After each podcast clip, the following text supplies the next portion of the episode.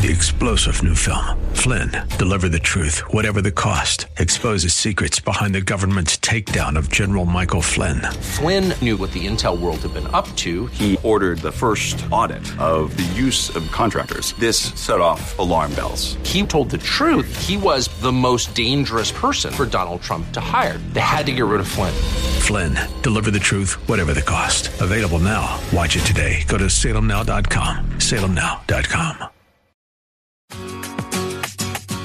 Welcome to Come Together San Diego, the live local show on K Praise, designed to explore what unity in the body of Christ sounds like within our communities and beyond. Don't just listen to it, be a part of it. Now, here's your host, Bible teacher, writer, broadcaster, and lover of God, Caz Taylor.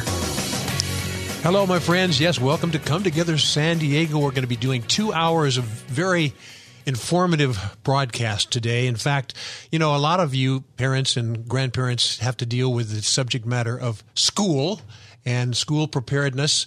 You, you, it used to be you used to buy a few uh, uh, Crayolas and, and, pencils, and you were in paper, and you were ready to go. Now you have to look deep at the uh, strategy within the school system to properly defend and communicate with your young people and uh, people in the school environment and everything. And guess what? On today's broadcast, we are going to be talking about those things, particularly about uh, parental rights and student rights and from a Judeo Christian point of view. And you might guess frequently when we talk about this topic. Yes, I do. I bring on my friend Dran Reese of Salt and Light Council. Hey, Dran. Hey, Caz, how are you? we're, we're, we're excited. You know, every time I invite Dran to co-host with me, I say, "Come on in." She goes, "Okay, can I bring my stuff?" Well, she she has more stuff than I have. I'm a little jealous, but that's okay. We'll work it through. And uh, you you wanted to introduce somebody who's in the studio with us, Dran. Why don't you do that, my co-host? I would love to. And remember this, Caz. I like to be prepared. Yes, you do. All right, my co-host today is Andrew Hayes, and I'm going to leave a little surprise about his bio for later. Uh-huh. But what I want to tell you about him is, first of all, I know him very well and known him for many years. He is a graduate of El Capitan High School. Local. And local. He's a Yes. local. Thank God, yes. And he was able, that's why he drove here. right. Uh, he has two bachelor degrees from the University of San Diego, and I would love to hear what those are. What are they? Uh, one in business and the other in political science. Interesting. Yeah, yeah well, that, that's very interesting. And he served as a legislative aide for former California State Senator and now Board of Supervisors Joel Anderson, who Yep. we all love. And then he became the district director for Senator Brian Jones, another man we all love. That's right. Two Yeah. great men. Two great men. Well, it sounds like he's got the the goods, as do you, to talk about this topic of uh, parental uh, rights and, and young people's rights as well. Uh, for sure he does, and that's why he's here. And we're going to talk about that big surprise uh, later on. One of the big things that he's done, which I think is pretty darn And amazing. later on in the show, near the Later in latter segments, we're going to also have a pastor uh, from a church here in San Diego County, Foothills Church, Pastor uh, uh, Mike Van Meter, and he's going to give some biblical, Holy Spirit driven insights as well. Highly needed, yes, because Yes. we're going to try to talk about this whole parental rights in the public schools. And the reason why I asked Andrew to be here is because he right now serves on the school board for Lakeside Union uh, School District. And he was on the board of trustees in 2018. And now he's the president of the board. And so he champions for parental rights. And so we need to really talk about that and i think what i'd like to do with with all of us is really talk about what parental rights are because That's i think good. you know even though we are parents what rights do we really have of our children for our children now it's getting very confusing in the public schools We used to presume, uh, didn't we, Andrew, that uh, because we are the parents of a student, we had a lot of rights, and we didn't even give it second thought. And all of a sudden, now when we thought we had those rights, we think we stand by them, and somebody says, "You can't do that." What? That's right.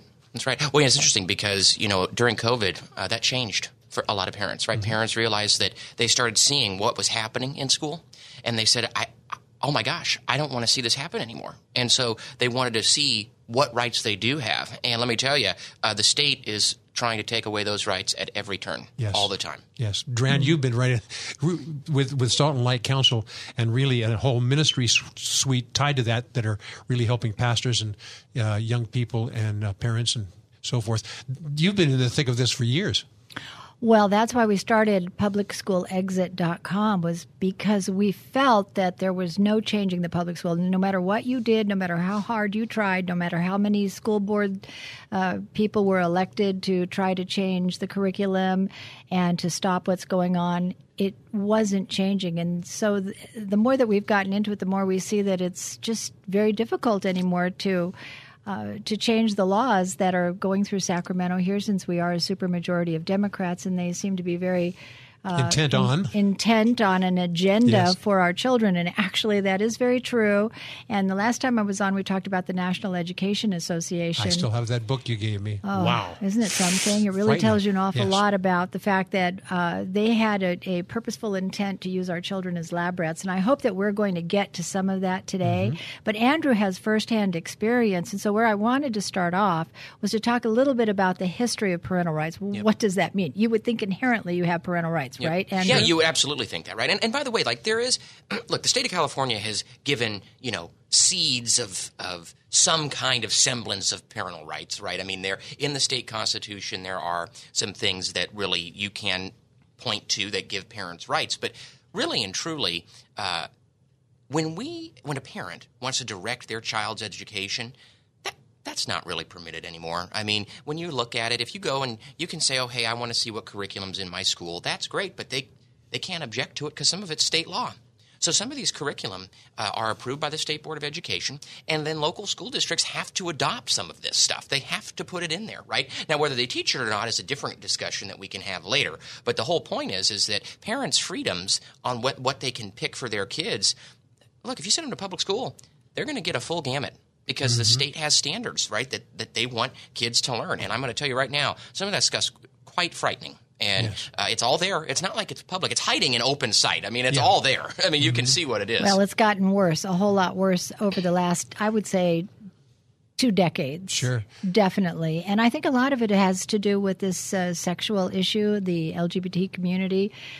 So, originally, back um, in 1944, through Prince versus Commonwealth of Massachusetts, it was stated that it's cardinal with us that the custody, care, and nature and nurture of the child reside first in the parents, whose primary function and freedom include preparation for obligations the state can neither supply nor hinder.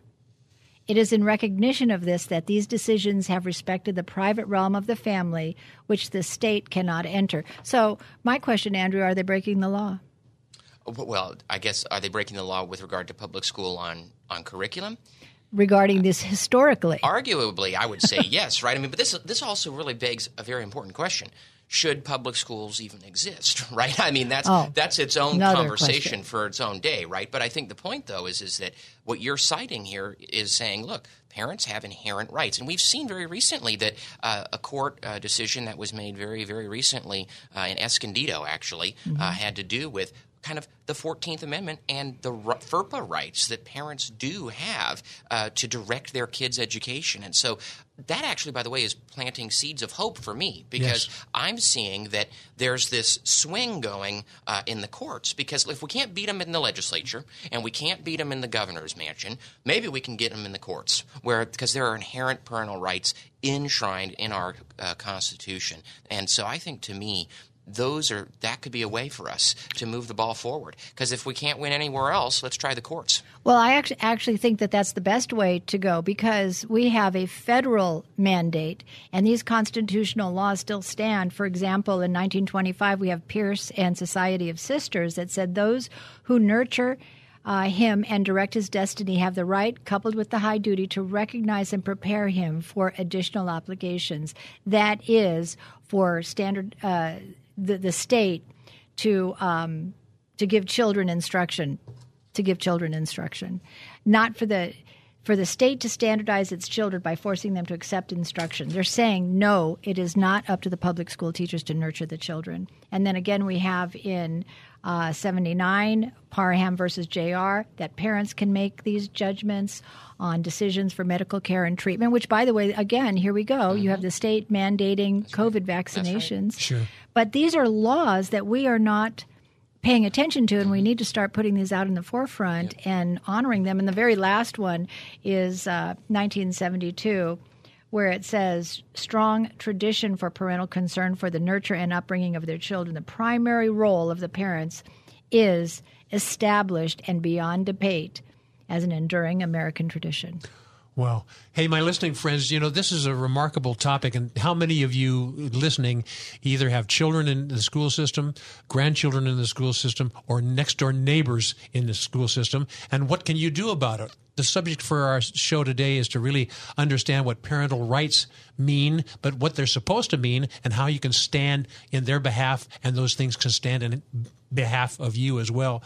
My uh, people on the radio with me, uh, Dran Reese, Salt and Light Council, remarkable friend, and uh, Andrew Hayes. He's a current school board member and a number of other different things, but great wisdom uh, in dealing with parental parental rights. And we're going to talk more about parental rights and so much more.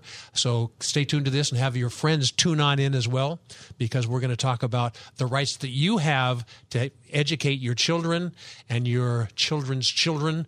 More of this when we come right back. This is Come Together San Diego, the live local show on K Praise. More Come Together San Diego is just moments away. Come Together San Diego with Caz Taylor on K Praise. Welcome back to Come Together San Diego, my listening friend.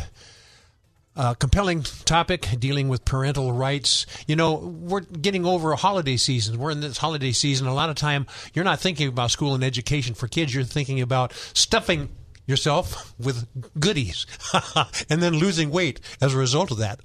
Anyway, we're going to go past that into the school mentality because this is what you're going to be facing very soon the school mentality and what are you going to do with it? We're dealing with the topic of parental rights. I have as my co host Dran Reese with, uh, with Salt and Light Council and many other.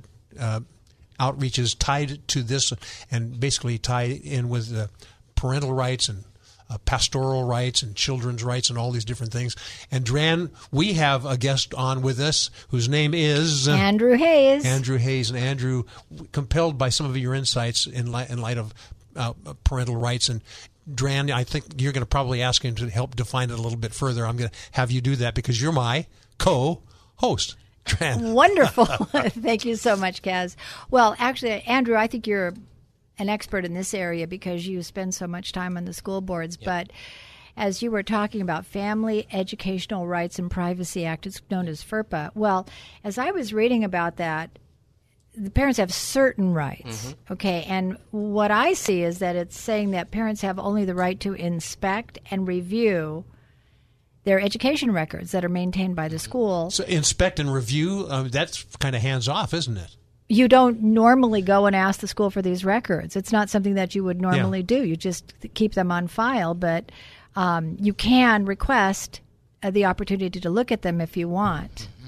Yep. Um, but but the part about that that that's interesting is that um, this is maintained by the school, uh, even and even if the parents believe it's inaccurate, it's still there. Yep. So that's all this is about, really, mm-hmm. is that you have a directory of information on the students, including their address, telephone, date of birth, place of birth, any honors and awards, and dates of attendance, and that information can be shared with other organizations. And that's what kind of scares me. Parents yep. don't know that they can have access to it, but also that information can be shared. Tell us a lot more about yeah, that. Yeah, so, you know, this is really important because, particularly with the debate right now about whether an eight year old can show up to school and say, hey, I'm a girl today, right? Or I'm right. a boy today, right? I mean, seriously, like that stuff, this is very important. Why? Because parents do have the right to inspect these documents, right? And this is a huge debate right now. I mean, this is mm-hmm. happening in school districts all across uh, the, the state, particularly, and even in the nation, right? Where people are, parents are saying, look, uh, I want to know and be notified what my kids' school, what their grades are, right? I want to be able to see if they're being bullied. I want to know how do I know those things? How do I get access to those things? And FERPA is one of those things that allows for parents to you know review and inspect those documents and have access to that uh, information. One of the, the, the, things that we learned with the Escondido case uh, was that uh, school districts shouldn't be hiding things from parents, right? I mean, you, you, you don't want as a school to break trust with parents, right? I mean, the idea here is that they're your constituents. You mm-hmm. serve the parents, you serve the community by which you're elected to serve, right? Then, in my case, that's Lakeside. But you have parents that, that want to have access to their uh, kids' official documents, right? And they have that right, as as you described in FERPA. So they have that inherent right. And, and our job is not to break trust. And I have to tell you, parents feel like the trust is broken uh, right now between school districts and, and parents. In fact, it's pushed by the state. The state wants to encourage that division. They don't want parents to direct uh, their kids' education. They want to say that teachers have more influence over uh, parents, uh, over kids than their than their parents do, and that's just bogus in my opinion, right? So when I look at these things, you know, it's really about how to protect parents in the roles they have, and by the way, how to tell parents that they do have these rights because I can't tell you how many countless parents I've spoken to, whether I'm in Albertsons or wherever I'm at, and they don't know some of the rights that they have, right? And I can tell them, look, you have a right to review documents. You have a right to review curriculum. You have a right to do all these things. You just need to be told that. And districts don't tell you. I mean, why would districts tell you? Yes. Andrew, let me ask a quick question because it's going to probably dovetail with this. But you've got the you've got the unions and the and the uh, um, the administrators in a church I mean in a church environment in a school environment and you've got the parents what role do, do, teachers play? Are they advocates on your behalf or the other behalf or a mixed breed? I think teachers are, are mixed right? I think teachers mm-hmm. I think there are many teachers that that truly want parents to have access to their kids education and want to work with parents to sure. do that. And then I think just like in any other field there are activists right? There are activist teachers teachers that don't want that to happen, right? They don't want to see parents direct their education, and maybe that's because they have their own uh, bias, which agenda, their agenda, own personal their agenda, own personal yeah. agenda. And by the way, that that happens a lot. We see that, but I, I, think the vast majority of teachers just want to teach kids and just want to do their job, which mm-hmm. is teach kids reading, writing, and math. I can tell you, in my district, a lot of our teachers uh, they just want to do the basics. They don't want to deal with all yes. this crazy stuff coming from Sacramento, and they tell me that.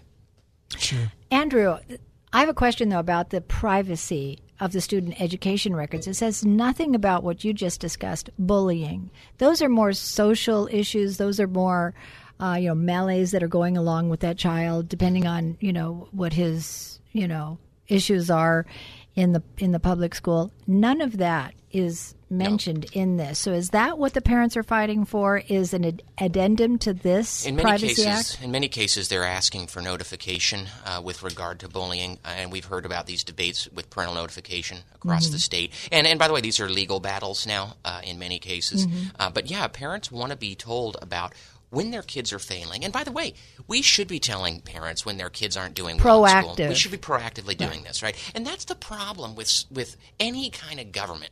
Government's not proactive. I mean, it's reactive. It reacts to things. It doesn't do anything proactively. So my perspective is parents want us to serve them. The best way to serve them is to say, look, your student may be struggling. Your student may be having this mental challenge that they're, because they're being bullied. We need you, we recommend that you take them to some therapy you choose, right? But again, that's telling parents. Unless it's law, it's not going to happen. Oh, I hear you. Now, school boards and school districts, we, we're going to talk more about this, I know, but school districts and school boards can help encourage and empower parents. We are a, a, a, a, you know an authoritative body. We make policy. Now, obviously, we are wrapped around by the state. So the state, we are a state entity. So the state passes a law. We must follow those those laws.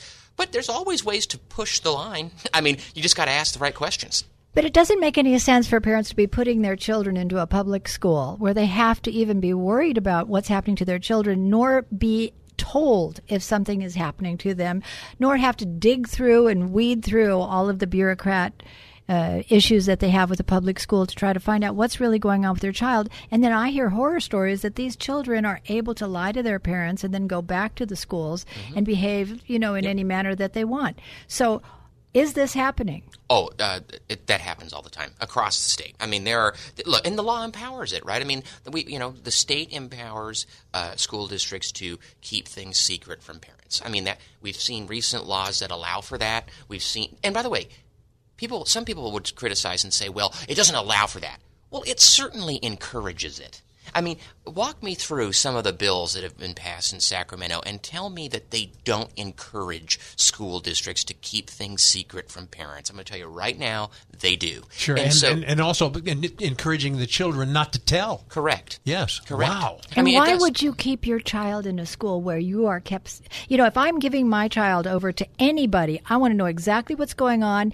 This is our job, and that's what these constitutional bills are trying to say: is that it's up to the parents to take care of their children Agreed. and protect them all the way through their lives. They need to be told what's going on with their children in a public school. And if it's a dangerous environment where they can be harmed and the parents will never know about it, I say to all the parents out there, get your kids out of public school yeah, ASAP. Right. And I'm just going to put in a plug for publicschoolexit.com. So for all the parents out there that are listening, you need to get your kids out of public school. I believe that there is no redeeming the public school. As much as I love Andrew and the fact that he's trying to give it a holy shot here to do good at the school board level, these bills, these issues, these problems continue on because there is an agenda by the public schools.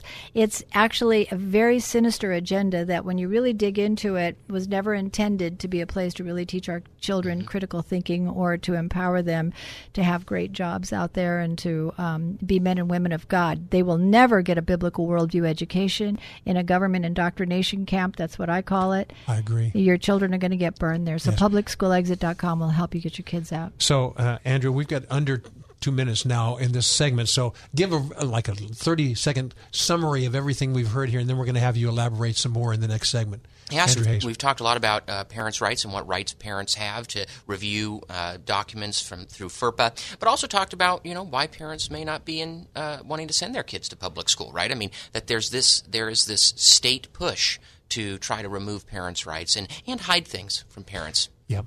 So, my listening friend, I hope you're starting to, you know, if you had your eyes semi drowsy from all the food you've been eating during the holiday season, all of a sudden your eyes are beginning to open up and you go, school is beginning again. Am I prepared or I do I know how to be more prepared?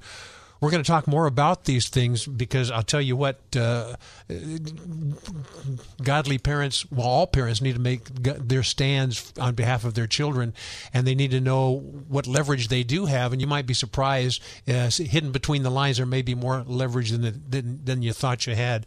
We're going to talk more about that. I uh, have Dran Reese with uh, uh, public school public exit and and um, Salt and Light Council, and she, has got so many. It's hard for me to keep track of them all. But anyway, we're going to talk about those things and more when we come right back. More Come Together San Diego with Caz Taylor is next on K Praise. Now back to Come Together San Diego, the live local show on K Praise with Kaz Taylor. Welcome back, my friends. Yes, we are talking about parental rights, but we're also, when you talk about parental rights in a school system, it's also appropriate to talk about pupil, student rights as well. And uh, we have a person with us, Dran Reese, my co host of Salt and Light Council, and I have a guest with us. His name is Andrew Hayes. He's the current uh, uh, board member in Lakeside, uh, and, uh, school board member, and, and, he has some insights. And you know, it's a, good to get a point of view from somebody who has a Judeo-Christian value attached to them. Andrew and uh, Dran, do you want to pose the question, and we'll just kind of leap from there, Dran Reese?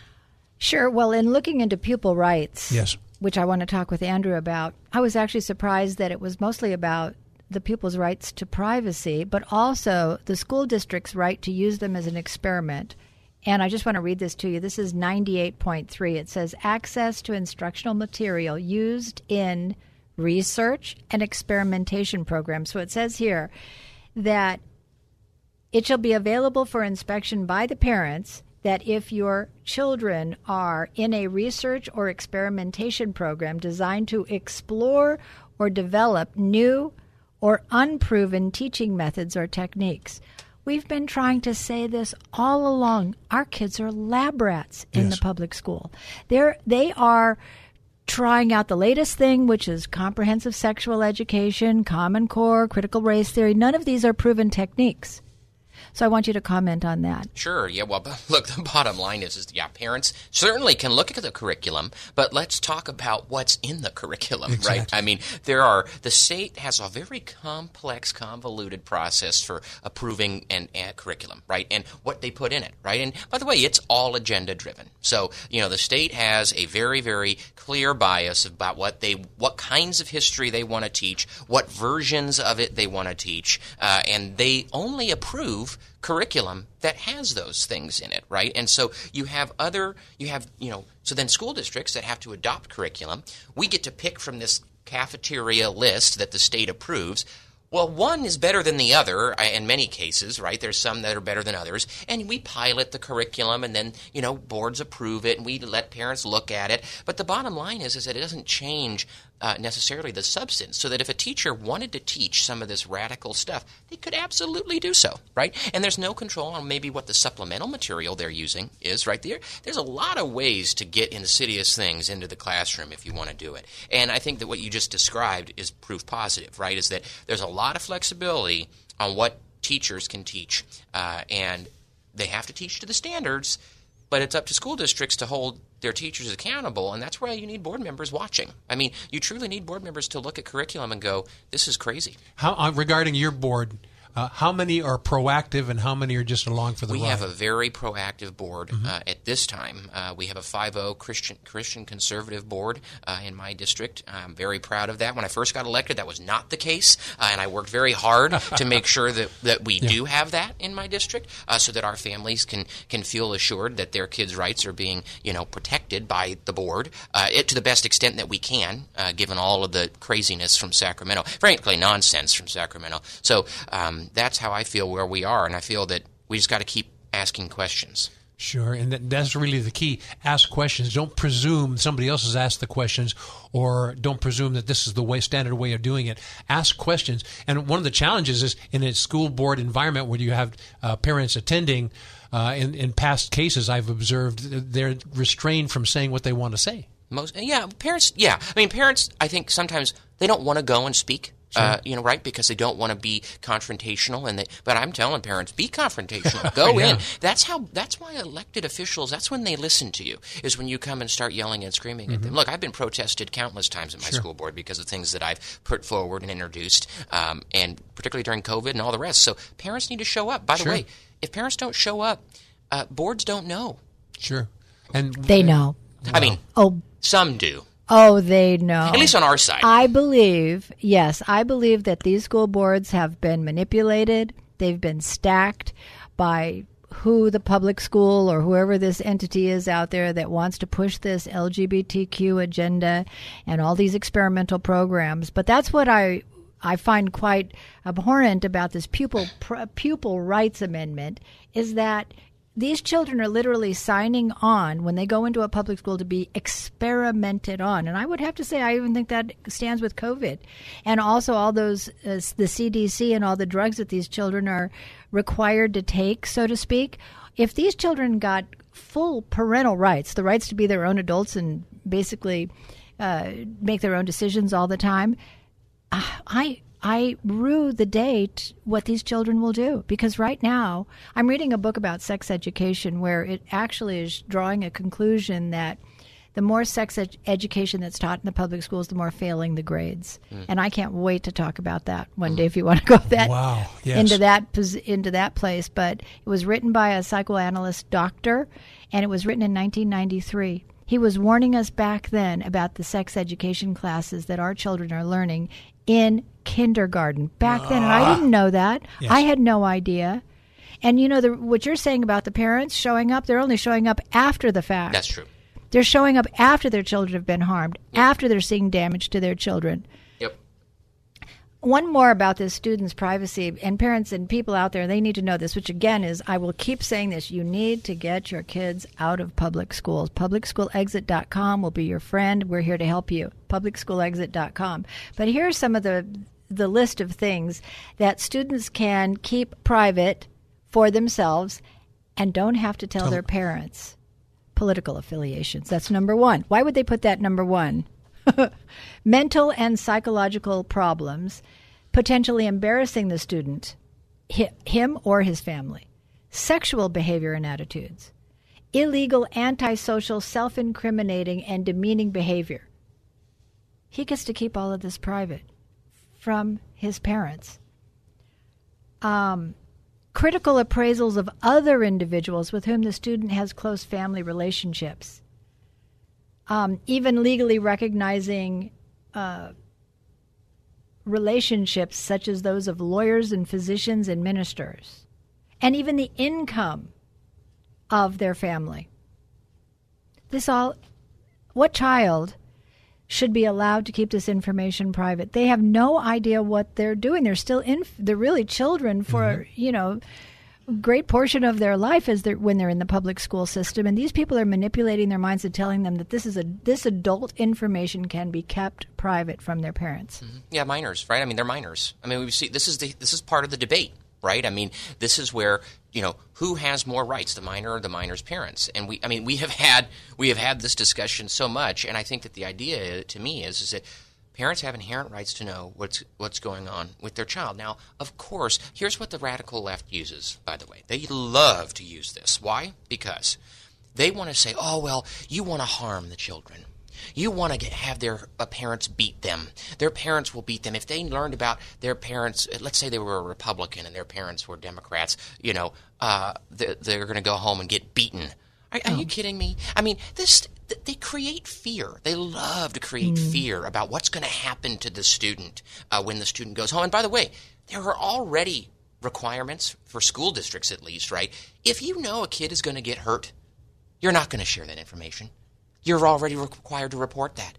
If you know the kid is getting hurt at home, you're already required to report that. So this this creation of fear to say that they can't share it because they're scared. We can report on the parents and then they can be taken away from the parents and go to social services.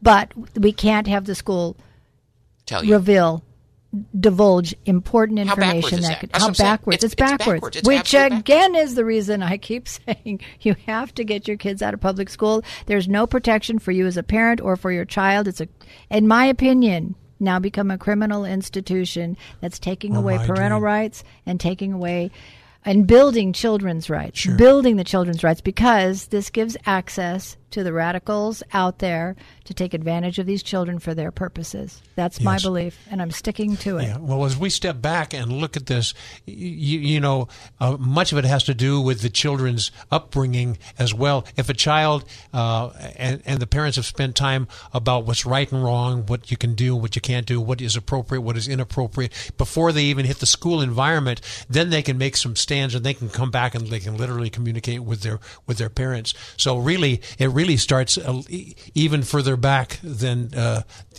investing into the school environment and into the, uh, the, the council and things like that. If a child is built up in the way that they should go, they will not depart from it when they get older. That's what the scripture says.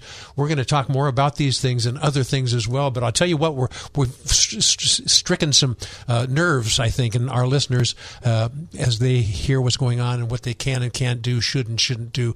But also it begins at home. And you're, if you're a parent or if you're a grandparent, there's much you can do to instruct your child on what's good, bad, right, and wrong so that their uh, ears are open when they're getting to school and they're saying, Mom, Dad, here's what they talked about today. What should we do? At that juncture, the parent not only is ob- obligated kind of go into a council meeting, but to go in armed. I, when I mean armed, I mean with, with the proper education to make them to be able to make their stand. We're going to talk about more of this. I hope you're being enticed in this topic, my listening friend, on Come Together San Diego, because we will be right back. This is Come Together San Diego, the live local show on K Praise. More Come Together San Diego is just moments away. Now, more of Come Together San Diego, the live local show on K Praise. Here's Caz Taylor. Welcome back, my listening friend, to Come Together San Diego, and a pivotal topic, particularly if you are a parent or a grandparent, or if you're even a child listening to this broadcast. Pay close attention because you're going to get some uh, insights on what is godly, appropriate thing to do and not do. I'm going to hand the baton back to you, Dran. There's a lot of different things you wanted to talk about. I mean, it's a big, gigantic topic that's going on in the school districts right now, dealing with the, the children or sexual identity and different curricula and things like that. I'm going to hand it to you, and so that you can re in, uh, uh, entice our our guest Andrew Hayes, who's a current uh, school board member in Lakeside, to give some insights for arming our parents and grandparents and even children. Dran. Well, in about the last 15 years, there have been many parental rights organizations that have started because this issue is just unbelievable and out of control. And one of the great groups uh, started out of the Oregon area. Susan Gallagher is her name, mm-hmm. and she has an organization called parentalrights.org. And of course, we all believe that children should be raised by their parents, that we're the ones that nurture them. And then again, we're falling back on that one Supreme Court bill, which pretty much says it all that parents have. Parents' rights have been established beyond debate as an enduring tradition. That word, 1972, in the Wisconsin versus Yoder uh, court bill, Supreme Court bill, has really stated a tremendous fact here. So we need to push that forward as the, the, the core of the argument for parental rights. And one of the things that they have uh, tried to do and pass through is a federal amendment. It's a House Joint Resolution Bill 38. And I just want to go quickly over each section in here. There's four very simple ones. And the first one is the liberty of parents to direct the upbringing, education, and care of their children is a fundamental right. So why is it not happening in the public schools? Well, it's a good question. A lot of it has to come down, really, it just comes down to each state legislature uh, generally chooses how to run their schools, right? So, you know, the federal level doesn't necessarily always have a lot of influence over how the state directs education, right? So it's a very, very convoluted mess, right? And we all know it is. But what you just said is the most common sense thing out there, right? I think uh, I think 100% of people would agree with that statement, right? Truly, if you went and asked them that out in, in, in the world. But I think that the, the real question comes down to why doesn't it happen? Well, it's very simple to me. There are groups of people who are in the minority who don't accept that parents should direct the education of their kids, uh, which is just a foreign concept to me. Like I, I well, it really begs the question: What is the role of the public school then? Yes, isn't it to teach reading, it, writing, and arithmetic? It's to teach the basics, but that's not what. That's not what. And at least that's my view version of, right. of education. Is that we all you're supposed that. to teach kids how to read, write, do math, so they can get a job, so they can create a great life. I mean, that's the idea. What we've done now is we've said, you know what? We don't need to worry about grades. We don't need to worry about math and reading and writing. We don't need to worry about that. We need to talk about all this socialization because we need to teach teach kids how to date. Are you kidding me? No. I mean, I mean, this is, but this is what we're telling. This yeah. is what we're saying. Mm-hmm. We need to ke- teach kids about dating. We need to teach kids about food. We need to teach kids about all these things. I'm sorry, we don't need to teach kids about any of that stuff. So, it's not you know, any of their business, and that's unfortunate what's happening. And again, one of the things you said, remember everyone out there, if you're listening, your children will never, ever get a biblical worldview education in a public school. If you want your, ch- if you think that sending your child to church for one or two hours on a Sunday is going to make a Christian, you have another thing coming. We have almost two thirds of our children who go to public school leave the faith because they have been scrubbed clean of their faith through the public schools who are who's completely hostile to our family values. You are not going to learn that in the public schools at all. So I think you never will. We never will. So I think this goes on to section 2 here parental right to direct education includes the right to choose as an alternative to public education any private, religious, or home schools and the right to make reasonable choices within public schools for one one's child. To Oh, to right to make reasonable choices within the public schools. Well, I would nix that one. I wouldn't even have a child in a public school. but, well, by the way, that's the right of the parent, right? I mean, right. parents have that right, which I, I mean, I fully support them being able to choose. I, I was sharing a story earlier before we got on the show uh, that, you know, when I was running for office the first time, I went door to door, and, and, and still I talked to people, and parents wanted to give authority to school board members. Mm. I hope that's changed since uh, COVID, and they've seen what school districts have done. Uh, because the bottom line is, uh, and really what the state has done. These are state schools. These are state schools. You've said it in a bunch today. I'll reaffirm it. They're state schools. I mean, law. The law that comes from Sacramento governs many of the things that we do. You know, this is a really good question for the pastor that we're going to have in our last section uh, segment to talk about. You know, giving um, authority to someone else to teach our children we, that's what we're doing as parents we're giving our children someone that we don't know the authority to work on their minds with information that we have no clue about mm-hmm. on what God's earth did we where did we get this idea? I mean, this has been indoctrinated into us, and mm-hmm. actually, the more and more I learn about this, homeschooling and uh, church education was the core that built the United States of America. Oh, yeah. But yet, we have allowed centralized education to come in so that parents could go out and work and take their Zumba classes. And basically, in many cases, yeah. I think that what we've done is we have neutered parents into believing that they don't have the skills to teach their own children when they do, mm-hmm. and when they don't even need a high school education to teach their own children how to read or write. And yep. that's how America was started. Yep.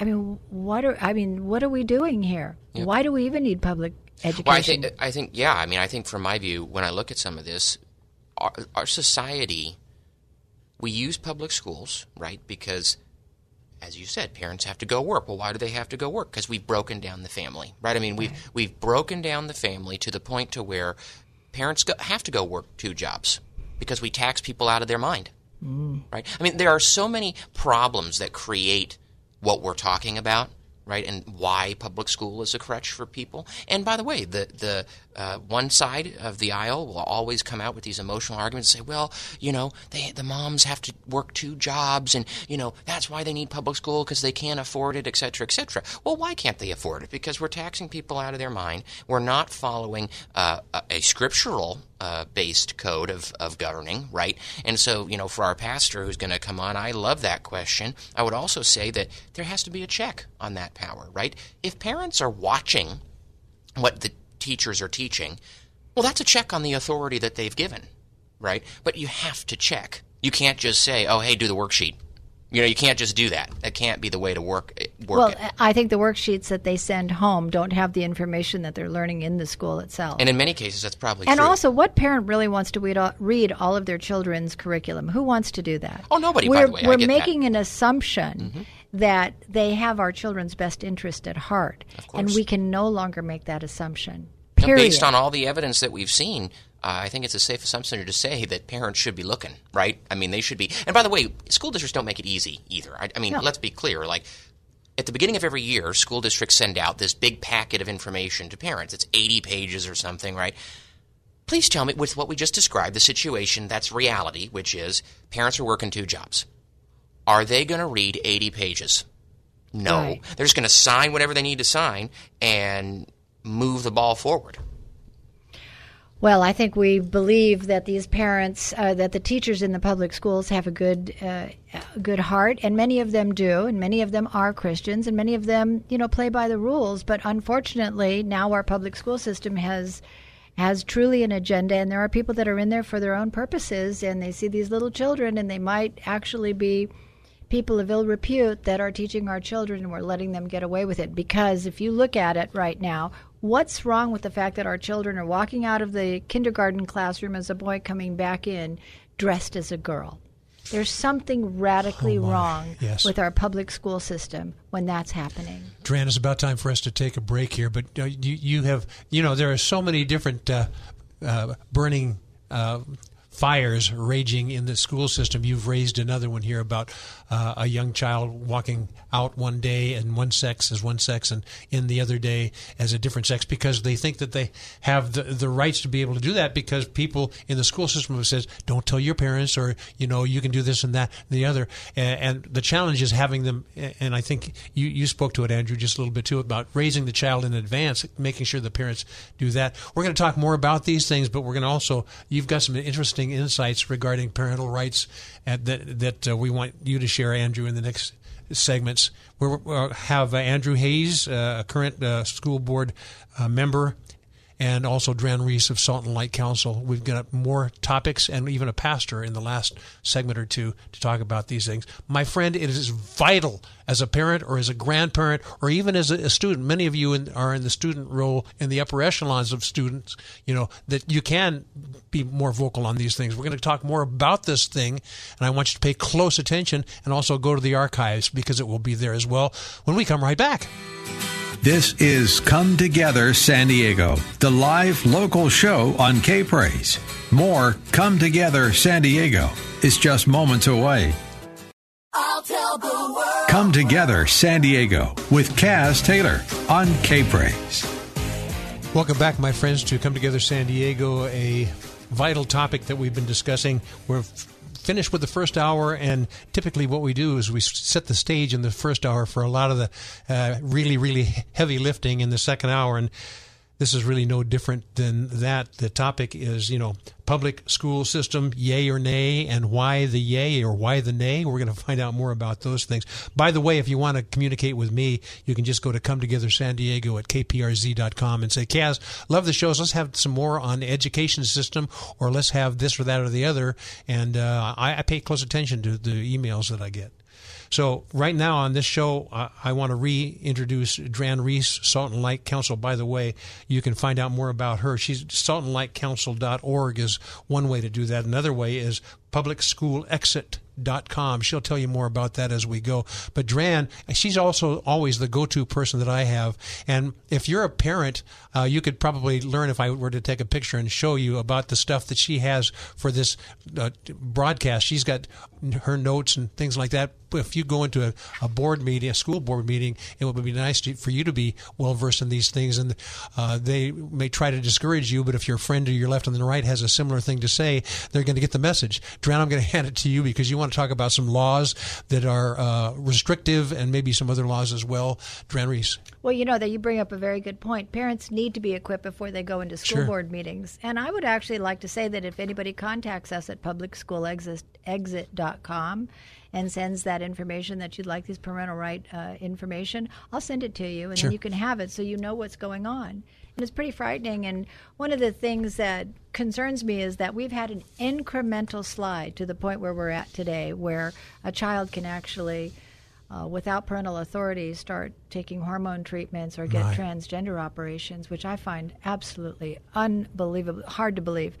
But it started, I, I have some just dating back to 1999 when they started to permit teachers and students to openly pr- proclaim and display their LGBTQ status in the public schools. Yes. Okay, so that was the beginning of it to openly display it. And then it just I'm just going to read a few of these because it's it's it's hard to understand because it's all about sex people. Sure, and then we'll get some insights from uh, Andrew Hayes, who's a school board member of Lakeside, and he has some insights as well, right, Dran? Oh, absolutely. I'm that's why I'm going to read a few of these and then toss it to you Andrew to to talk about. But um, again, this is all about sex promoting uh, you know, back in seven SB seven seven seven was the one that got me started when it was going to be prom king and king and prom queen and queen. I was I was horrified. What are you talking about? You know, that was back in two thousand and seven, and we did a huge petition in our church on this one, uh, and of course it still passed. And then directly right after that, SB 572, where they're celebrating the life the life of Harvey Milk. That was the 1st um, homosexual gay activist in- the board of supervisors, and then on and on it goes. The bathroom bill, the Healthy Youth Act, the non-binary uh, c- uh, certificates for driver's license and foster care families, and a resolution calling on religious leaders to endorse the LGBTQ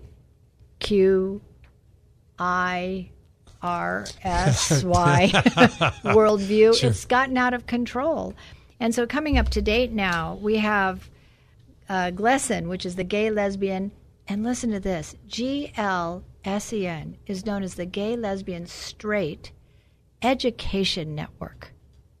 I'm very familiar with them. Are you? Oh, yeah. Because why don't you talk about this? Because I'm blown away that we have now come to a point where through that Fair Education Act, you, if you want to talk about that a little bit, that these public schools now in the textbooks, everything is being taught to our kids. Insights from Andrew Hayes, school board uh, member in Lakeside. Yep. Oh, absolutely. Well, I, I mean, on all that stuff, Dran is, uh, you know, this is all coming from, you know, Sacramento. I mean, it's it's absolutely crazy. And by the way, it's it's, it's empowering things that we should just not be focused on. Right. I mean, this is public school for it should be about talking about issues where kids can go and get a job at the end of their schooling.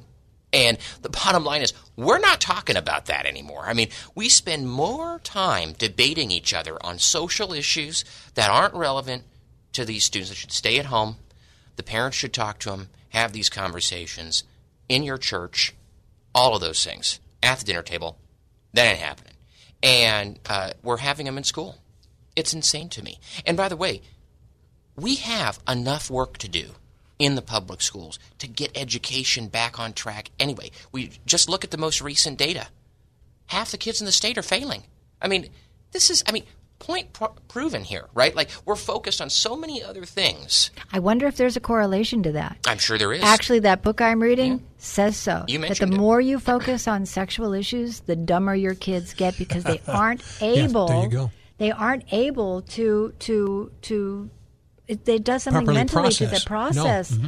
And this is called social emotional learning, yep. which we've now learned is how you destroy their minds is that you introduce adult information in a mind that can't process it too early in life. Mm-hmm. And it's, by the way, a lot of this stuff is couched in really emotional good language right this is how they this is what they do this is right. how they use things right so in social emotional learning i think if you go out and ask people they say oh that sounds great that sounds awesome. What is it? Right? You know, you know, and, and, and by the way, like it sounds great. And by the way, maybe some of it is quote unquote good, but let's understand though what the role of school is.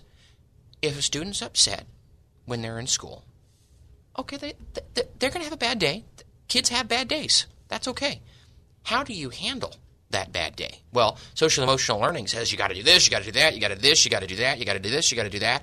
And I'm going, I can't. If a kid's not happy, maybe they should go home for the day if they can't learn, they can't focus. But let's not. I mean, I'm, I'm just trying to look at why we're not focusing on reading, writing, math, science, all the things that we need to be doing so that kids can go and get a good job. Because I just want kids to be successful, particularly from where I grew up. I mean, born and raised in East County, San Diego. I just want kids to, if they're not going to go to college, get a job. Well, let hopefully they won't go to college because that's even worse. That's. Oh gosh, you're right about that. Yeah, no, I mean uh, we have to revamp our entire educational system, yes. and I'm just grateful for the pastor that's going to be coming on here very soon because they've taken a great stand in that area to start their mm-hmm. own Christian school, yep. and also many children are are being yanked from the public schools very rapidly, and I think they need to be as much as possible abandoned completely, where all of those public schools then are empty vessels to be turned into. Uh, Christian schools or into um, home schools or churches, anything but what they're doing to destroy our country and our children. And you, you hit it the nail on the head when you said about the education statistics. Half of the children here in California are not performing at grade level in any in anything any subject math yep. Yep. reading science because they're too busy being focused on all of these issues that have nothing to do with their future growth and their productivity and this is part of the agenda of the public schools parents hear it why are you leaving your children subjected to this kind of torture in and that's my opinion on it. So, Andrew, I have to ask you about some of the curriculum that you said. I know the Fair Education Act, um, it's now in five states where the law is that you have to teach K through 12 uh, material that includes LGBTQ. So they've changed all the textbooks to oh, yeah. add in all these all this stuff. All this it's stuff. Yeah. So, can you tell me about any of the different? Oh, I mean, I, I can just tell you one. It's there. So when people, one of the narratives from schools is, "Oh, it's not there. We're not teaching it." Okay, it's there. It's there. Now, whether you're teaching or not, that that actually is a legitimate question, right? Because um, you you as as a school district, you know there are standards that you can teach to right and and those kinds of things so it really comes down to yeah a lot of this stuff is there so you know i got a recent uh, call from a, uh, a parent in my district uh, speaking about Harvey Milk, right? I mean, he's part of the curriculum, and the textbook developers use him as the model, right? And they called and they said, Why is this in the textbook? And I have to tell them, the state of California requires us to teach about X, Y, and Z.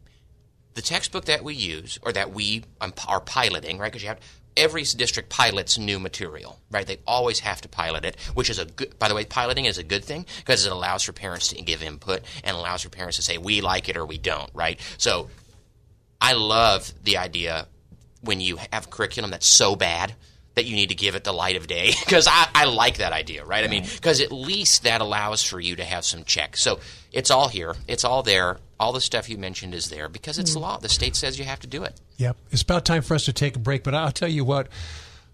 You know, as soon as you scratch the surface, you realize there's so much beneath the surface that we need to talk about. We're going to talk more about this topic dealing with parental rights, uh, what you can do about that, uh, other options there are out there. And we have uh, a man named Andrew Hayes. He's the, uh, the uh, school board member in Lakeside and Dran Reese of Salt and Light Council. We're going to talk more about these things. And I'll tell you what, and you talked about in, in the earlier segments that sometimes what they sound like isn't really what they are. We're going to talk more about that and so many more things. Guess what? We're going to be right back. More Come Together San Diego with Caz Taylor is next on K Praise. Come Together San Diego with Caz Taylor on K Praise. Welcome back, my friends.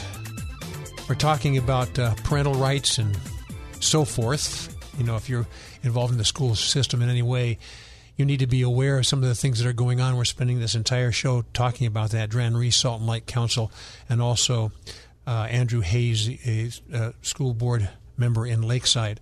But in the last segments, we were talking about different titles like the Fair Education Act. It sounds good. I mean, it sounds good, but beware that the title really is uh, the ulterior motive behind the title is to misinform uh, you because there's uh, other things going on that they don't want to tell you about. I'm going to hand it baton to you, Dran, to to uh, begin the segment as well, Dran Reese, as well as Andrew Hayes. When I was on your show, I think last time we were talking about some of the bills that they were trying to pass through in mm-hmm. California. And I just wanted to give a quick update to where we stand on a couple of them. So we had a, t- a, a section called Parental Rights in Education. So governor signed this into law where it aligns existing code sections to allow minors 12 years old to seek mental health treatment mm-hmm. without parental involvement if a quote professional person, which could include, they're saying, a social work intern, a psychological trainee, feels that they are mature enough. And I have to ask Andrew, how's this working out for us? Oh my gosh. Well, I'll just tell you very simply, it's just disaster show. I mean, think about the open door that this creates. And this is something that I've been sharing. By the way, I, on this bill, this was AB 665. And um, I will tell you that uh, I have taken a lot of heat on my public comments about this bill because people say, well, you know, minors should, should get mental health services. Okay, minors should get mental health services. I'll grant your premise. Minors should get mental health services. But should we be referring them as a school district? And oh, then, oh, by the way, should we be telling the parents about that?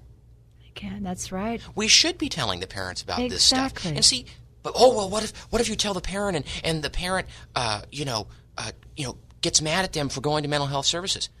I'm sorry, we're not telling the parent what they're going for mental health services for. We're saying your child is getting mental health services. Don't you think you'd want to know that? Absolutely. And but this is the stuff. And by the way, this is the stuff that I'm talking about. Like it's insidious to say that a 12 year old can be deemed by a social work intern or whomever, by me, probably as a school board member, I probably as a school board member fall under that category, saying mm-hmm. that a school a child could go and get mental health services in my district. I could probably mm-hmm. say, little Jimmy, he's crying, he should get mental health services and he can go do it. Can you can you suggest that about the teachers or the administrators as well? Oh, I'd probably get sued if I did that. I mean, I, but I'm just saying, like yeah. this is what I'm saying. Like it, it's it it kind of defies all logic, and let's understand what that referral to a mental health service could create. Could it create? I'm not saying that it does, but I'm saying could it? Could it create a situation where a student says, I am a boy today. Hmm. And then the mental health professional says, Yes, you are.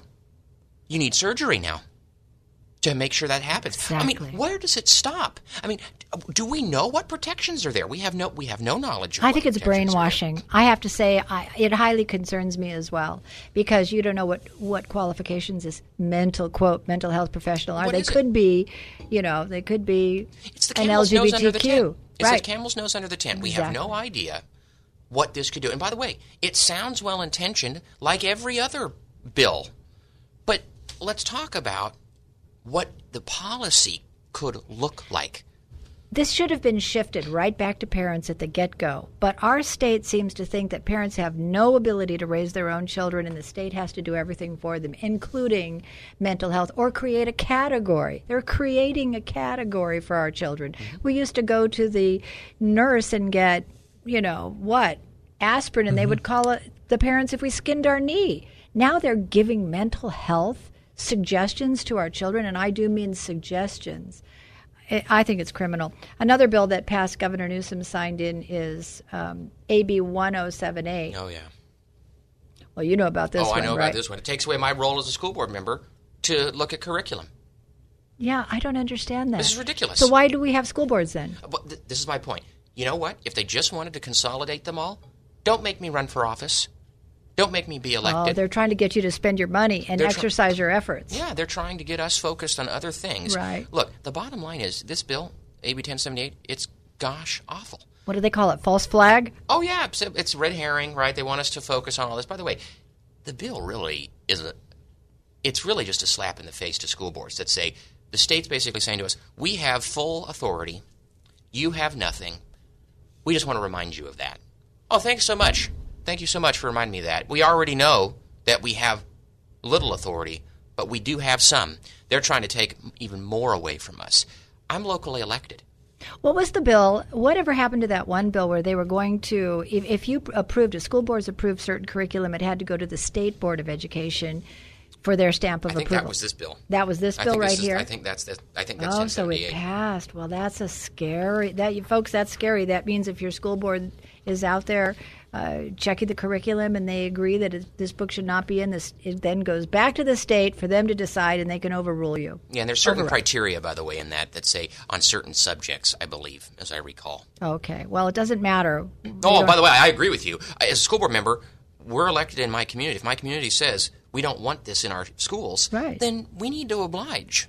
Right? Isn't it we the people, or is it them the state? Oh my. All right. Well, then we have one LGBTQ that he signed, which requires teacher and staff training. Oh yeah. Yeah, how's that? How, how did, Look, that did al- you that's did you take that? No, I haven't done it. But I'm we you know every school district has. By the way, this is all part of uh, training that already exists. So half the stuff that these folks are passing is duplicative. It exists. People in school districts are trained on civil rights, right? LGBTQ plus people have civil rights. They have them. That's a federally settled issue. Why are we even having this discussion?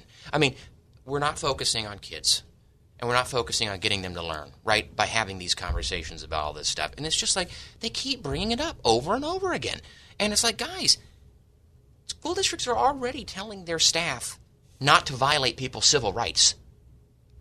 That already happens. Right.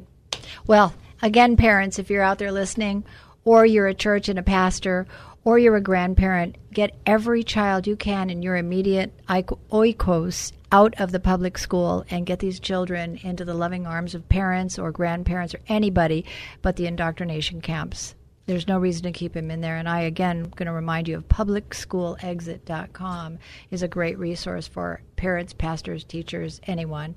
Yes. Uh, but I wanted to bring up this one. Uh, was beautifully done by Capital Resource Institute, Karen England, capitalresource.org. And you can print this out. It's called Sex on the School Calendar. And literally, they did an entire year calendar of the different sexual uh, programs that they have in alignment for your kindergartners, okay? Oh my. So it just starts off here. Let's see, we're in December, so we've already passed December 8th as Pansexual Pride Day in the public schools, by the way. Uh, starting in February, we have uh, Aromatic Awareness Week. Experience romantic attraction. Uh, oh my gosh, I have no idea what that is. It sounds bizarre. In March, we have the International Transgender Day of Visibility. In April, we have, of course, the Day of Silence, where you know they're promoting the LGBTQ ideology. Then we have also in that month Lesbian Day of Visibility. But I'll go on and on. Just a couple quick, and I want your comment got, real uh, quick on two that. minutes, so Uh, for you, um, sure. For you, uh, Andrew. Well, if you want my comment on this, you know, the one thing I would remind everybody is this is why you need to ask your school boards what the heck is going on, right? Because I want to tell you, not every district has this. I'm sure some of the bigger ones have it, but some do. And by the way, you should know if they do. I mean, you should know if this is on your calendar for your district. And so I'm glad you're sharing it. Dran, we have this topic is a deep well. We could talk about this for hours. But we have a piece of information that you want to share with our listening audience that really has to do with Andrew Hayes and some of his uh, plans for future things that are going to be even more impactful, not only from a school board member uh, in Lakeside point of view, but other things. It's about time for us to take a break, so we're going to be. I'm going to have you posture that uh, in the next segment early on. And then uh, we also have in the final segment a pastor coming in to give some pastoral insights, and you'll be appreciative of this. You want scripture? He's got scripture. So, my listening friend, the challenge that we have today in this environment, if you're a parent or if you're a grandparent, or even if you're a teacher, or if you're one of those children that would like to know what, what the godly thing to do is, that's what this show is all about. We're going to talk more about this. We're going to talk a little bit more about a secret, a secret endeavor, which is not really going to be secret anymore, uh, tied to Andrew Hayes, and uh, we're going to talk about uh, what the Bible literally says. We're going to be bringing a pastor on in the last segment. My listening friend, this is a commanding topic and you need to dig more deeply. Go to the archives and you can find out more about this as well. My listening friend, this is something where, as a Christian or a Judeo Christian perspective, you need to make a stand. We'll talk more about this when we come right back. This is Come Together San Diego, the live local show on K Praise. More Come Together San Diego is just moments away. Now, back to Come Together San Diego, the live local show on K Praise with Caz Taylor. Welcome back, my friends. Talking about schools, uh, what parents can do, what uh, people who are on the school boards can do, what teachers can do, what the, your youngster can do. And uh, we have Dran Reese as Salt and Light Council, my co-host for this entire uh, two-hour broadcast. Dran, it was kind of you to bring on Andrew Hayes, who's a, a, school board member in Lakeside, but you want to set the stage for him to share some great insights. I'm going to give it to you to do that as my co-host, Dran Reese. Well, thank you, Caz, and I wanted to share that surprise that I told you about in the very beginning.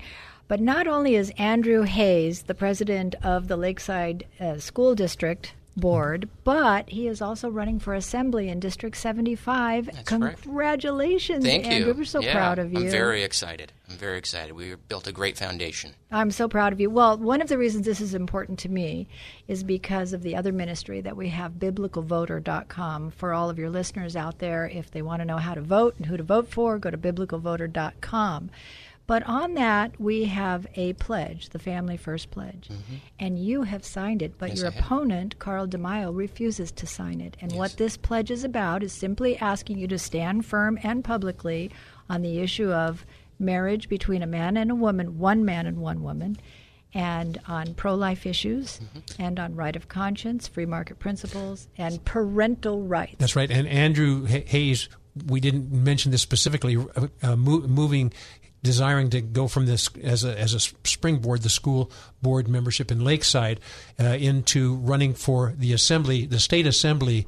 Uh, ticket and uh, so I we wanted to let people know exactly what he was running for and Carl DeMaio is a name pretty well known in San Diego County as well um, and so you're going to be running against him Yeah, there's a field of six people. He's one of them. I'm one of them. Uh, I've been endorsed by our Republican Party uh, locally, so uh, that's a that's a very important endorsement for me. But also from people trusted in the district. I mean, I'm supported from over 80 local elected officials all across uh, San Diego County and in the district, from Ramona to Jamul to Fallbrook to Lakeside. So we're moving forward and building a team. Well, I think it's because we want family values back. And you have made a bold statement that you are going to stand firm on family values. And that has a whole lot to do with the fact that you've had your, you've gotten your feet wet with the school board situation. So one of the things that you did, which I'm very impressed by, is that you created your own parental rights petition. Can you tell us about that and some Absolutely. of the points? So uh, here's the thing. What really guided me to do this was I had heard so many times from parents all across San Diego, not just in Lakeside, but everywhere, that they don't know what rights they have.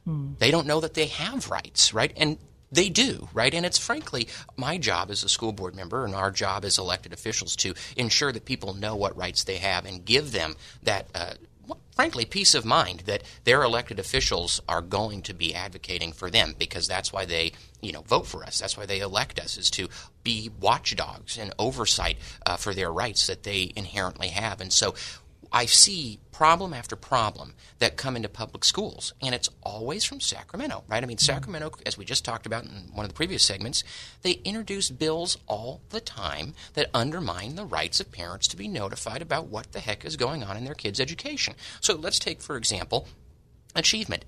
Kid, parents should know very quickly if their kid is not doing well in school, right? We should tell them very quickly what's going on. Maybe their kid's getting bullied. Maybe their kid needs uh, some kind of, of uh, help, right, because of that bullying. Well, we need to tell parents what they, their kids need so that they can help their kids. I mean, this is what it's about. We get, I get that parents have busy lives, and that's important, but the key is we got to talk to them about what's going on with their kid. The other thing is about curriculum, right? A lot of parents don't know that they have uh, access to the curriculum in schools, right? They have no idea that they can walk into the school and say, I want to see the curriculum. They can do it. They can. They can review it. And then they can say, I want them to know, hey, if you don't want your kid in that, there's a way to do that. You can petition those things. It's about telling parents what rights they have, right? The other thing is the school books, right? So think about library books for schools right now. How many parents know what books their kids are reading in the school library? Mm. They don't. I think parents should be told when their child checks out a book from the library about what the book is What's the title of the book? That's not a hard concept, right? I'm not saying, you know, the crazy thing is some of the, the critics like, love to say, oh, you're banning books. Uh, I didn't say the book couldn't be in the library. I said the parents told what the book is. How's that wrong? That's not banning a book. Give me a break. You know, but this is the stuff that parents should know because then parents can say, oh, my kid's reading about, you know, something over here that I don't want them to read about, they shouldn't check it out. Well, don't you think that a lot of this has to do with maintenance as well? I just don't see how the the public school teachers or even the staff are going to be able to inform parents of all these various things. The books checked out, how they're There's all process. You can set up process to do all these things. And the beauty is a lot of this stuff that we're talking about it's either done at a minimal level right now and it just needs to be enhanced or it's not done at all, but can be piggybacked on another system that we have. I mean, we already send parents a big, big packet at the beginning of every year, and we tell them you can opt your kid out of sex ed. Right? We, you know that we can, we do that. Well, I want to do separate notifications. That's oh, that's, oh, they're, they're not doing that now. Oh no, you don't do no. school districts don't do oh, separate oh, I notifications. Don't like that at so all. what what school districts do? It's insidious, right? Insidious. You, they take these notifications on the sex ed thing and they throw it into an 80 page packet at the beginning of the year. Mm-hmm. And then the parents go through and they read all these 80, pages in one night because they need it back by whatever day. Mm-hmm. And they sign it all off and they don't. 80 pages is a lot. So reading 80 pages in one night, that's significant. And then saying, oh, okay, well, I just signed it all. Well, what did you sign? So this is really about making sure parents know. I think parents need a school counselor now to read through all this. Well, not only that, they need they need they need board members to be the oversight that mm-hmm. says this is what rights you have. The other thing is that schools right now we you know we can't administer certain kinds of medications, but we talked about the camel's nose under the tent earlier right. about that bill that allows for minors to go and be referred to mental health. How many services. parents do you think, and this is I know this is just guessing on your part, really care that much about their children? Oh, I'd say over 80%. 80%. I'd say over 80%. I mean, at least from ones I've talked to, right? I mean, these are folks that, that want to know what's going on with their kids. I believe every parent wants to know what's going on with their kid and wants to be a part of their kid education. You know, it, it, it comes in varying degrees, too. But some of this stuff is just basic stuff that parents mm-hmm. should have the right to. And by the way, in many cases they do. But my view is let's enhance it and make sure they know it because I am shocked that parents don't know that they can come and review curriculum, and I want to tell them.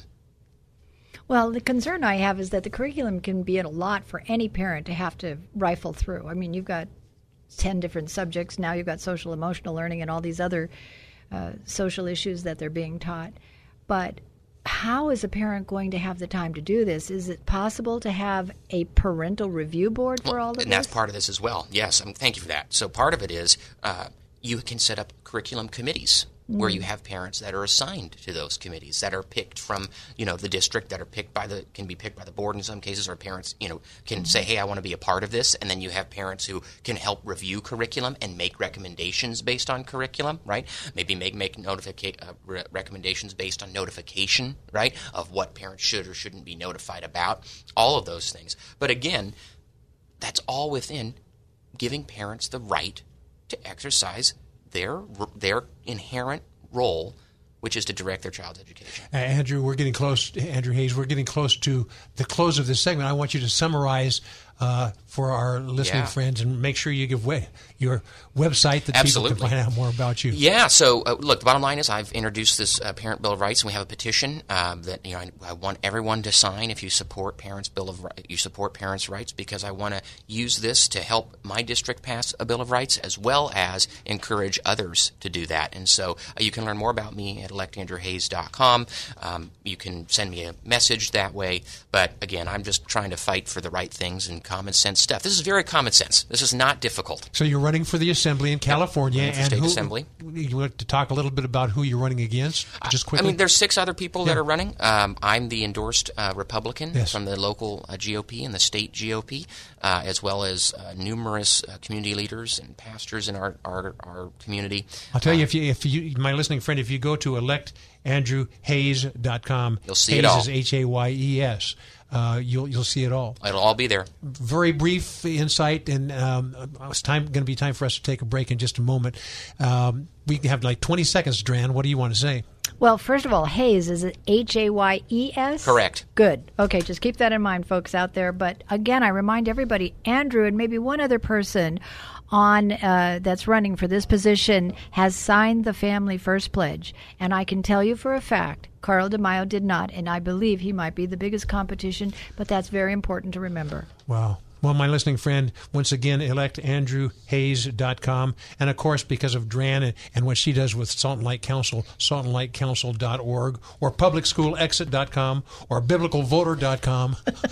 We've got a lot of things going on. But one of the things we have going on big time is a pastor now to tie all this together from a biblical, scriptural standpoint. My, my listening friend, you need to know that God wants you to embrace his Judeo Christian values. That's why he created you, he created his son to bring you into training up your child in the way that they should go. So we're going to talk more about this as we bring this all together in the last segment. But remember, elect andrewhayes.com. My listening friend, we will be right back. This is Come Together San Diego, the live local show on K Praise. More Come Together San Diego is just moments away. Now, more of Come Together San Diego, the live local show on K Praise. Here's Caz Taylor. Well, you heard the name of the show, Come Together San Diego. One of the things we like to do at the close of these shows that have a specific topic, we're talking about uh, parental rights and things like that, but that have these uh, specific topics, we like to give uh, an opportunity for some of our uh, saints in San Diego County to give their insights and oftentimes pastoral insights and I thought it was appropriate to bring on a pastor here from San Diego County to give you some insights on what the Scripture says tied to uh, parent, parenting, parental rights. Dran, why don't you do the introduction? Oh, I would love to. well, yes, we. I would love to introduce to you to uh, Pastor Mike Van Meter, and he's a pastor at Foothill Church in El Cajon, one of my favorite churches, and also who who has had a Salt and Light biblical citizenship ministry for well over a oh, decade. Oh so I'm so proud of them, and over the years, they've done biblical election forums and proud of all the work that they continue to do. But, Pastor Mike, are you here?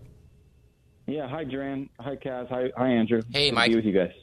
Oh, we're so glad to have you. Well, I, you know, we were in the earlier segments we were talking uh, about some things, and one that popped up to me is about the authority that has been given to teachers. And when I hear that word authority, it really just rings hard and true for me. That where does the authority come from to train our children? Lay it on us, Mike. yeah.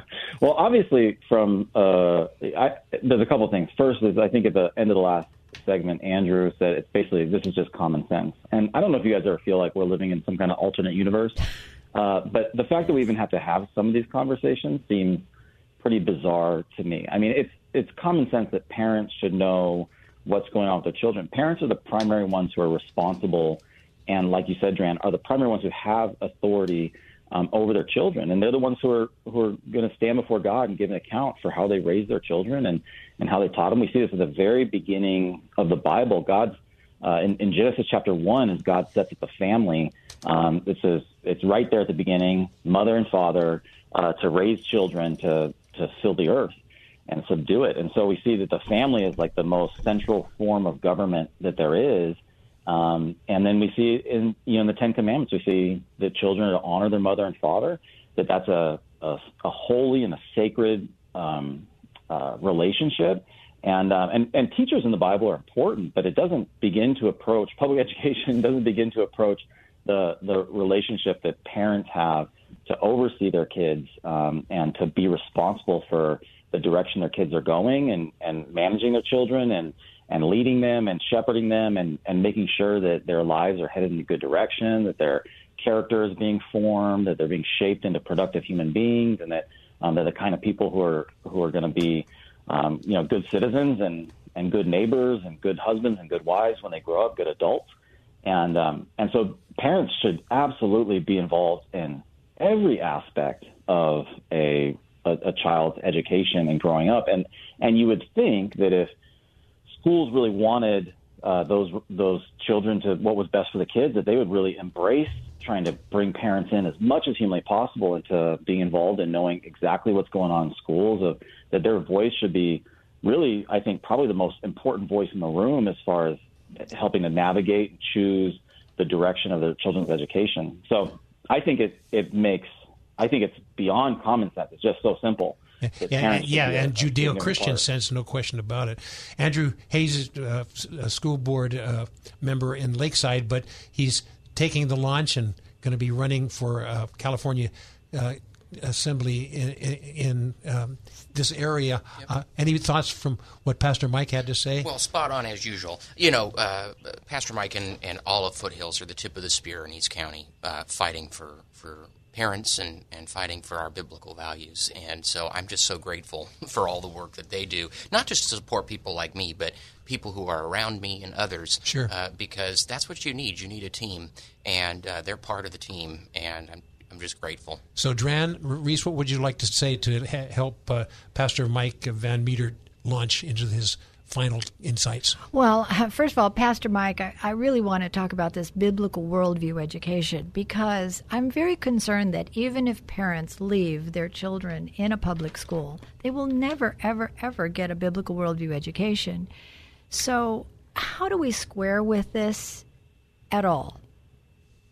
Yeah, I, I'd say it's it's pretty tricky, and unfortunately, it seems like the public school system is is trying to almost make it more difficult. I, I don't know what the actual statistics are. I can just say anecdotally, I know a lot of families have been pulling their kids out of public school, really post COVID, as they've kind of seen, you know, some of the the the um, the you know the the covering pulled back and seeing some of what the in, how the sausage is made in public schools has been really disillusioning, I think, for a lot of families. But yeah, I definitely recognize there's a lot of families. Both parents have to work, and and you know, private education is really can be really expensive, and so um, I think for a family that has their kids in public school, like all families, they have to recognize they are still the ones who are responsible for their child's education.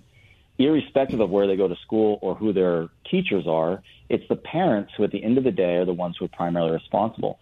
Um, you know, it says that uh, in, in the Bible there's a, a Greek word paideia that that fathers don't exasperate their children, but raise them in the fear and admonition of the Lord. That word admonition is the word paideia, and it means that the kind of the whole worldview, the whole view of how you view the world, not just reading, writing, arithmetic, but also what kind of person are you becoming and how are you, you know, how's your character being developed and, and even your physical um, education, all of that. And parents are responsible. So if you have a child that is in school, you can't just send them off to school and hope they're getting a good education. You as a parent really have to take the responsibility to get involved to pay attention, to, to talk to your kid about what's going on. And if there's an area where they're struggling or there's an area where they need help, is to really you help facilitate how to get that for them.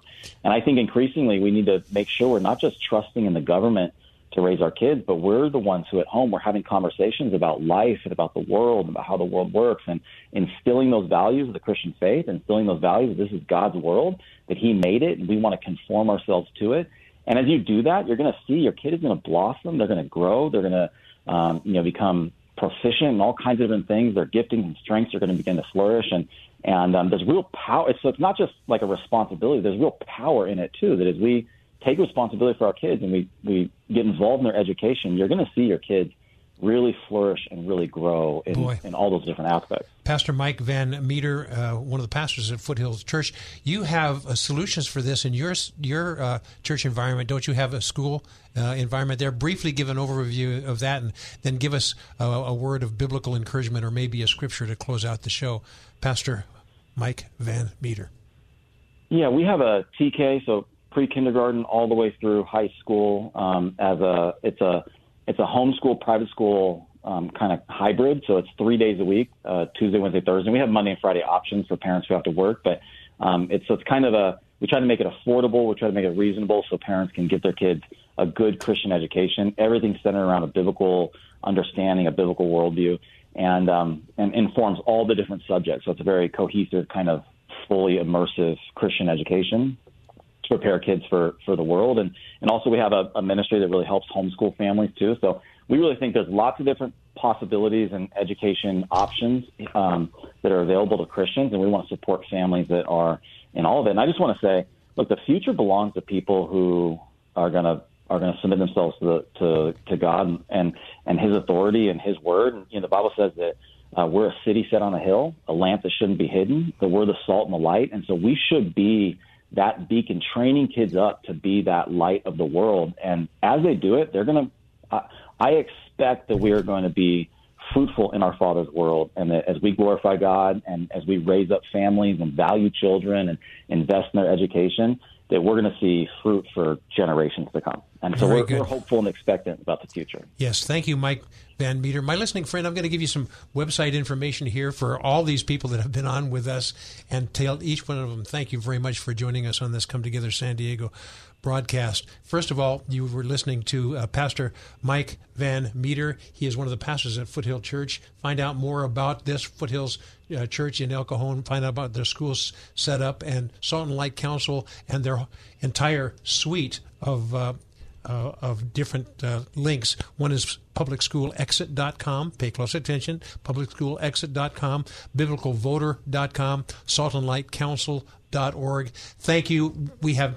basically no time left, but I'll just say thank you, Dran Reese. You're a remarkable co-host. Always come back. Oh, thank you so much, Caz. Enjoyed it. And my my running for the uh, assembly in, California, remarkable. I'm really honored to know you, Andrew Hayes, and uh, we're expecting good things from you. ElectAndrewHayes.com. And of course, as I mentioned before, Pastor Mike Van Meter of Foothills Church in El Cajon. My listening friends, it's about time for Come Together San Diego to go together with you. so, more coming in future weeks as we get close to elections and things like that. Pay close attention. God has plans to you and through you. Thank you for listening to Come Together San Diego. God bless. Thanks for joining Caz Taylor and his many friends, including you, for Come Together San Diego. Join us again next week as we explore what unity in the body of Christ sounds like within this county and beyond on Come Together San Diego. Tell a friend, tell a neighbor, tell a coworker, and then let's all come together San Diego next Saturday from 5 to 7 p.m. on K Praise. Three star general Michael J. Flynn, head of the Pentagon Intelligence Agency, knew all the government's dirty secrets. He was one of the most respected generals in the military. Flynn knew what the intel world had been up to. He understood its funding. He ordered the first audit of the use of contractors. This set off alarm bells. The explosive new documentary, Flynn, Deliver the Truth, Whatever the Cost, uncovers the facts behind this scandal. Flynn told the truth. He was the most dangerous person for Donald Trump to hire. I find out the worst enemy that I'm going to face in my life is right here in America. They took my assessment and they wanted me to change it. And I was like, I'm not changing it. They had to get rid of Flynn with in depth interviews, archival footage, and never before seen personal records of the man behind the headlines. I just felt like I was drowning. Flynn, deliver the truth, whatever the cost. Available now. Watch it today. Go to salemnow.com. Salemnow.com.